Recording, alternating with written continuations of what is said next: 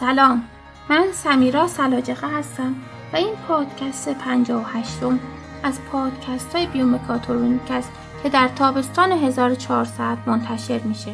پادکست بیومکاترونیک توسط دانشجویان مهندسی برق دانشگاه خاج نصیرالدین توسی تهیه میشه و در هر اپیزود از این پادکست یک موضوع در زمینه فناوری های هوشمند سلامت طرح و بررسی میشه. من در این پادکست قصد دارم تا در مورد اینکه چگونه تئوری کنترل می تواند به ما در کنترل کوید 19 کمک کند صحبت کنم. امیدوارم تا پایان پادکست با من همراه باشید.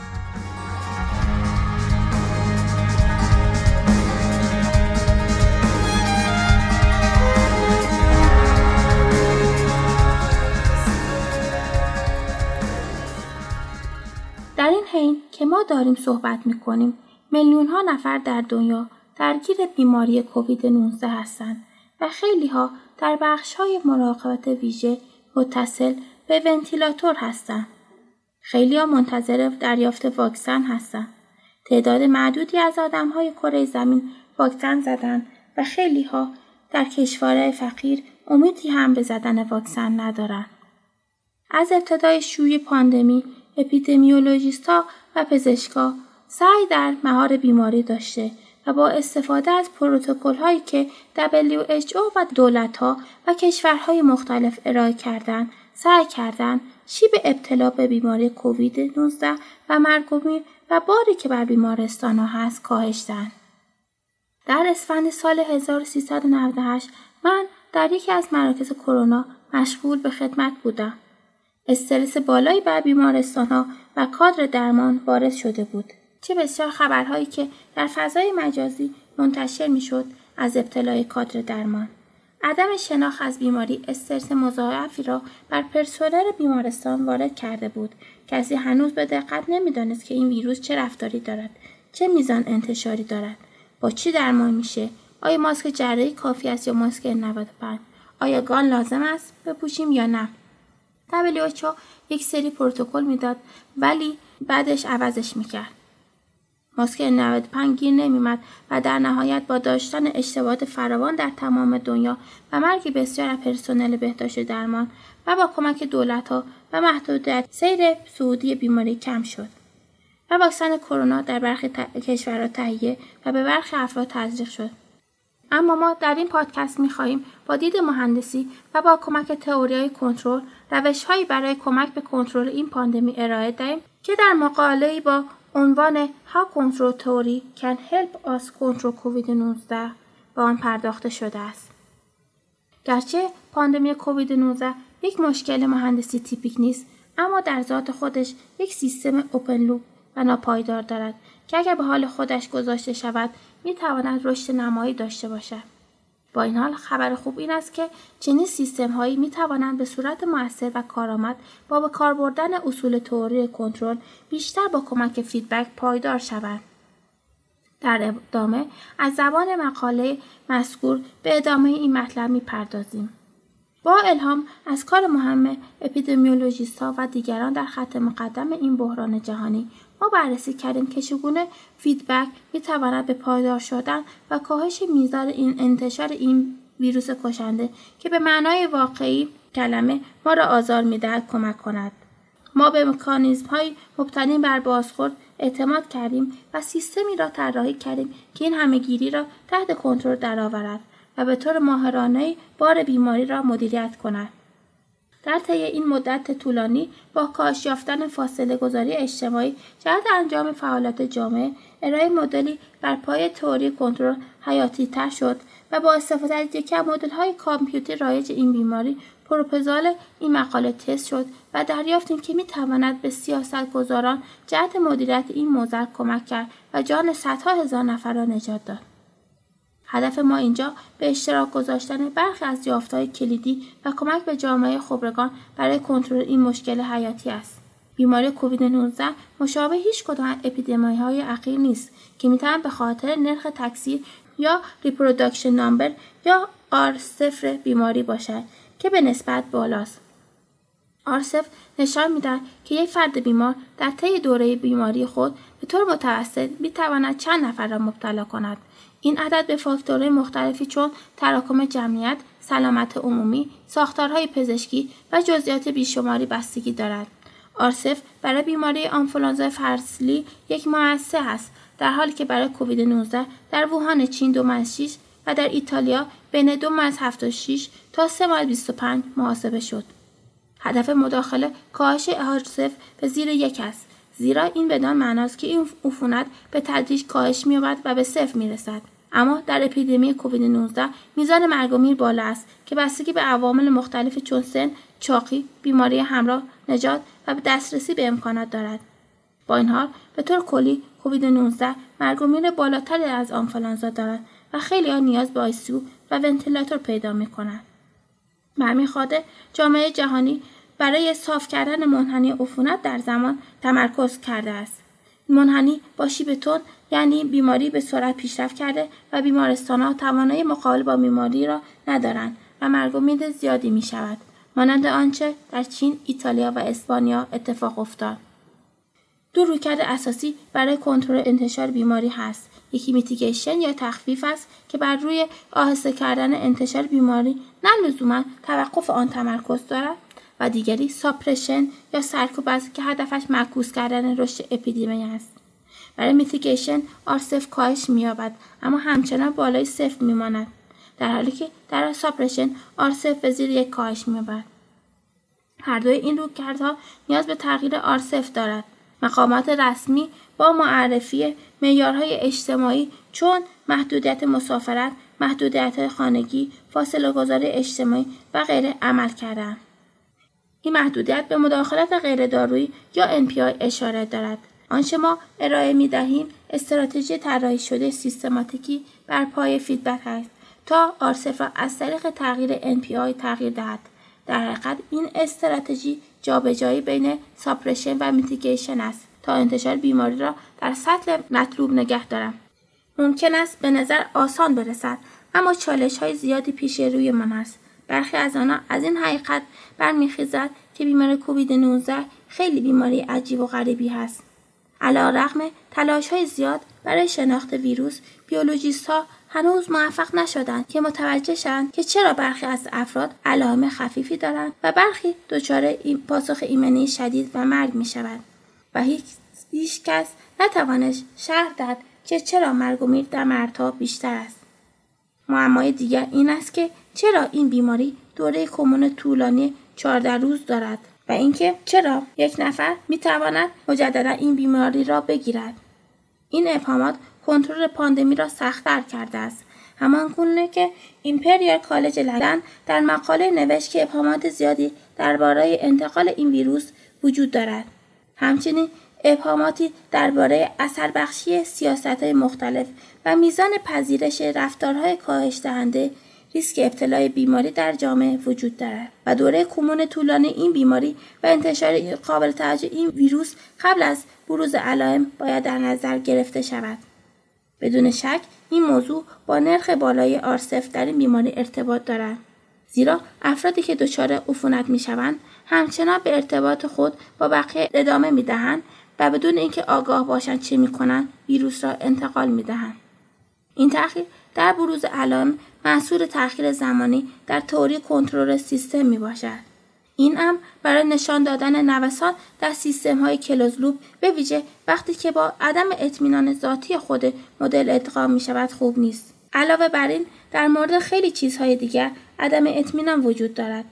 برای مثال تست کرونا که در برخی کشورها به صورت نقطه انجام می شود و باعث می شود که میزان واقعی ابتلا به کرونا کمتر نشان داده شود.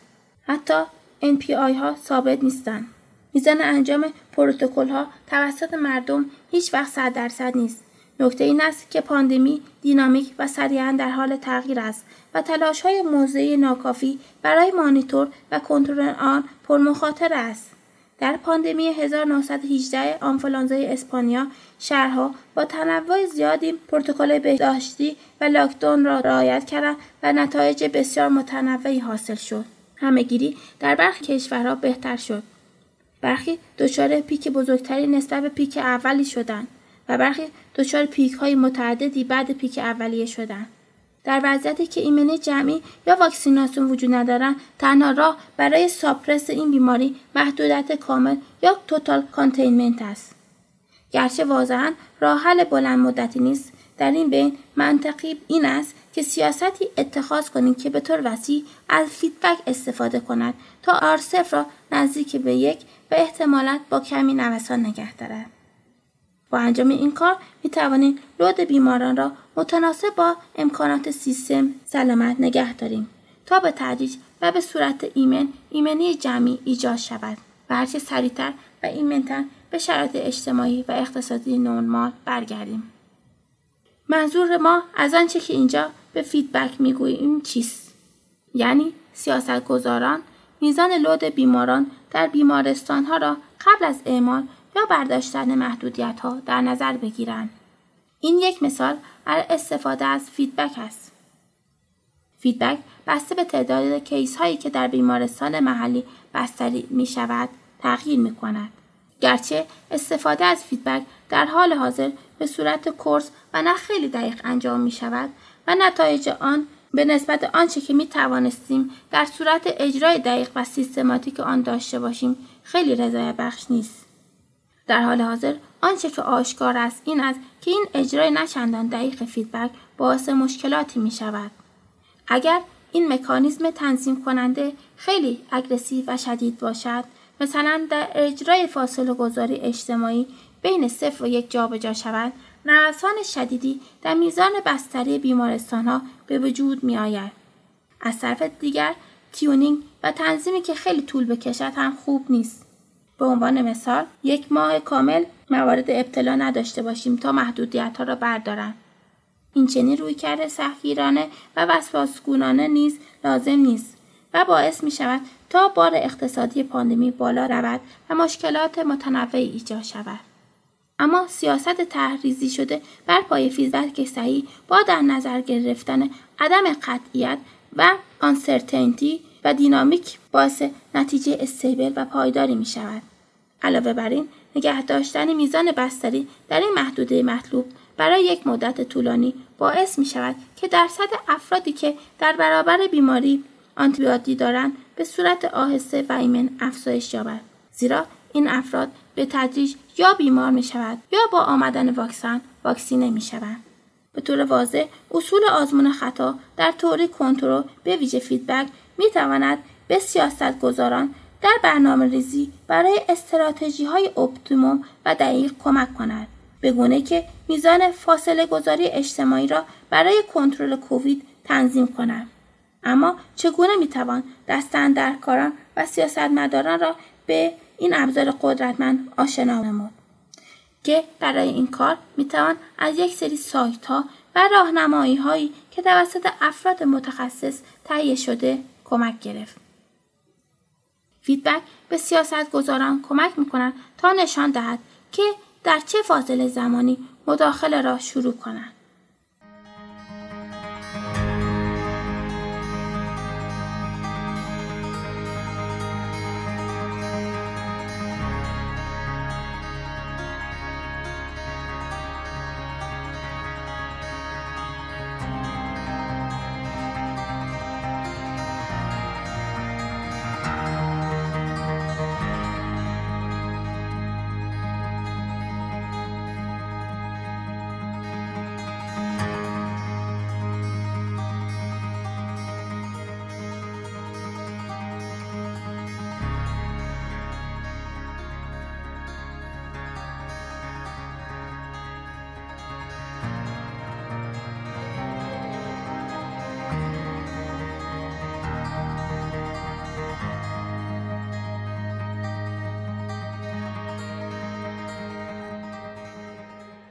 پنج سناریو بر پایه فیدبک وجود دارد که می تواند با کمک آنها جان انسانها را نجات داد. این سری از سناریو هر کدام یک استراتژی ریکاوری را با سطح مختلف فیدبک نشان می دهند. در مقابل مدل های کامپیوتر رایج بیماری عفونی سیاست موثری را نشان می دهد. نتایج را با نمودارهایی بر اساس موارد بستری به کووید 19 در زمان نشان می دهند. میزان اشغال بیمارستان ها احتمالاً معیار ملموستر و قابل اعتمادتری نسبت به تعداد همه مبتلایان هست. زیرا این میزان بستگی به انجام تست های وسیع دارد که در خیلی از کشورها اجرا نمی شود. به علاوه میزان در دسترس بودن ونتیلاتور یا میزان اشغال تخت آیسیو معیار مهمی از توانایی سیستم سلامت محلی برای درمان بیماران دچار distress حاد تنفسی و نیازمند به ICU و ونتیلاتور است. مدلی که ما استفاده می کنیم توسط پروفسور جفری کانتور استاد مهندسی شیمی دانشگاه نوتردام تهیه شده است. این مدل نشان می‌دهد که ما می توانیم انتقال بیماری را با انتخاب سیاست مناسب به میزان بسیار کمی کاهش دهیم.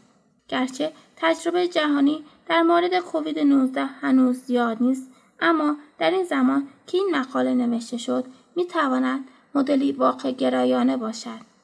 برای اینکه مدل بازتاب دانش امروز ما درباره کووید 19 باشد ما دو نوع متغیر به آن اضافه کردیم. مقادیر آرسف و مداخلات غیر دارویی یا NPI.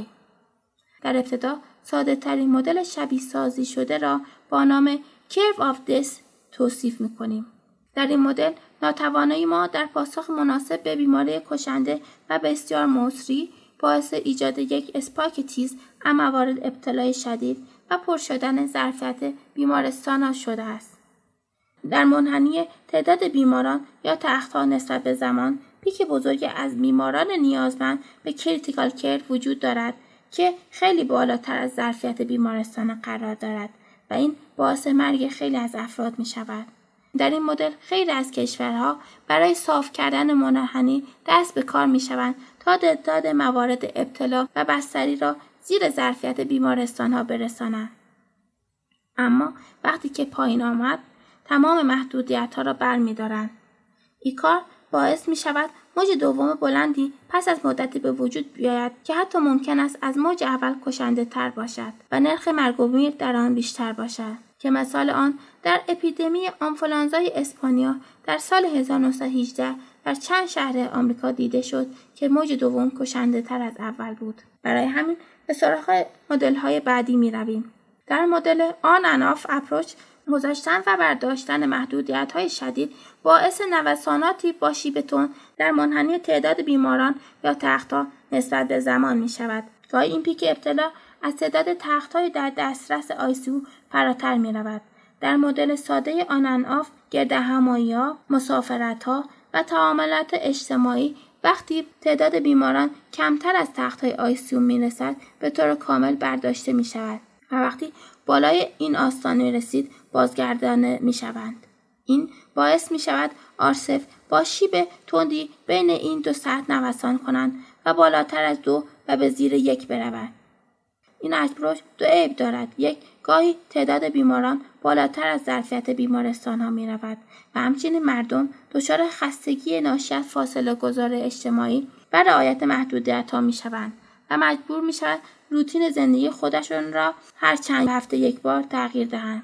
مثلا دو هفته به کار بروند یک هفته نروند. برای همین ما مدل سوم را با نام The Beauty of Feedback پیشنهاد می کنیم. در جهان واقعی سیاستگزاران فقط تقریبی از عدد آرسف دارند در صورتی که قطعیتی در مورد آن نیست برای آرسفر بین دو و دو شیش بسته به شرایط بیمارستان با کمک فیدبک load بیماران را طی دو ماه ثابت نگه می داریم. با کمک فیدبک به صورت ظریف و سیستماتیک محدودیت ها اعمال می شود تا R صفر را به مقدار مطلوب برسانیم. به عنوان مثال در ابتدای شیوع بیماری در مورد R صفر عدم اطمینان هست. زیرا میزان نمونهگیری و testing ما به صورت نقطه ای است و در مورد تعداد واقعی بیماران اطلاعی نداریم. با این حال وقتی که با اعمال محدودیت ها تعداد موارد ابتلا ثابت شد ثابت می شود که میزان آرسف اولیه قبل از اعمال محدودیت ها پس از مدتی تأثیری روی آرسف جدید ندارد. در ادامه اپروش چهارم را با نام سیستماتیک اپروش معرفی می کنیم. در این اپروش هدف پاسخی بر پایه توری کنترل هست تا R صفر را نزدیک یک نگه دارد. وقتی که تعداد مبتلایان کم شد، سیاستگزاران کم کم محدودیت ها را کم می کنند و R صفر را کنترل می کنند. برای همین تغییرات R صفر در طی زمان به تدریج و آهسته است. برعکس آنچه که در مورد approach on and off داشتیم. در این استراتژی سعی می شود تعداد بیماران زیر ظرفیت سیستم درمانی نگه داشته شود. به عنوان مثال آستانه را 90 درصد تعداد تختهای آیسو در نظر گرفت. برای دستیابی به این هدف ما باید از روشی مبتنی بر فیدبک بر پایه اصول تئوری کنترل سیستم کمک بگیریم. وقتی آرسف بالا هست محدودیت های زیادی اعمال می شود و اکثر مردم در خانه هاشون محدود می شود و بر اساس حداقل نیاز جامعه خدمات محدود می شود و فقط به مشاغل خاصی چون پلیس خدمات رفاهی سیستم های بهداشتی و توزیع غذا اجازه فعالیت داده می شود. وقتی اوضاع بهتر شد و تعداد تخت های بستری سنجیده شد بر اساس آن به تدریج به سایر مشاغل اجازه فعالیت داده می شود. به افراد بهبود یافته که دیگر ایمن شدند و دیگر نمی توانند ویروس را انتقال دهند اجازه فعالیت آزادانه داده می شود. شاید با بهبود شرایط اجازه داده شود تا مردم با رعایت فاصله گذاری اجتماعی به رستوران ها روند و به برخی از مشاغل اجازه داده می شود تحت شرط خاص بازگشایی کنند یا به گروه سنی خاصی اجازه داده می شود محدودیت کمتری داشته باشند. سپس می شود مسافرت ها را هم آزاد کرد. پس در نهایت می شود به تدریج بر اساس شرایط و فیدبک دقیق محدودیت ها را کاهش داد. این استراتژی باعث پاسخ پایدار و نرخ بهبود ماکسیموم می شود. به علاوه تقاضا برای تخت ICU هیچ وقت بالاتر از حد آستانه نمی رود. زیرا ما set point خود را زیر حد آستانه اشباع تختهای ICU قرار داده ایم. ظرفیت محدود سیستم های درمانی هیچگاه شکسته نمی شود. به علاوه وقتی که تعداد افراد ایمن و بهبود یافته افزایش می یابد محدودیت ها به تدریج کم می شود و مداخلات غیر درمانی NPI نیز به تدریج کاهش می یابد. ما در ادامه رویکرد آخر و پنجم را با نام compliance conundrum یا معمای انطباق شرح می دهیم. در این رویکرد به این نکته توجه می شود که سیاست گذاران هیچ وقت به طور دقیق نمی توانند بفهمند که چه افرادی محدودیت ها را نادیده می گیرند. اما اگر سیاست های آنها بر پایه فیدبک دقیقی باشد عدم رعایت برخی افراد تنها باعث جابجایی جزئی نمودار و تعداد افراد مبتلا می شود. با استفاده از feedback رویکردی می شود ساخت که حتی با وجود درجات از عدم تحمل و عدم رعایت برخی از افراد موثر باشد. در عمل این عدم رعایت برخی افراد باعث می شود آرسف کمی بالاتر از سطح مورد انتظار باشد که به نوبه خود باعث نوساناتی در نمودار تعداد افراد مبتلا می شود. به عنوان نمونه ممکن است محدودیت ها ده درصد کمتر از میزان مورد انتظار موثر باشند. با این حال سیاست مناسب بر پای فیدبک می توان به طور اتوماتیک آن را جبران کند.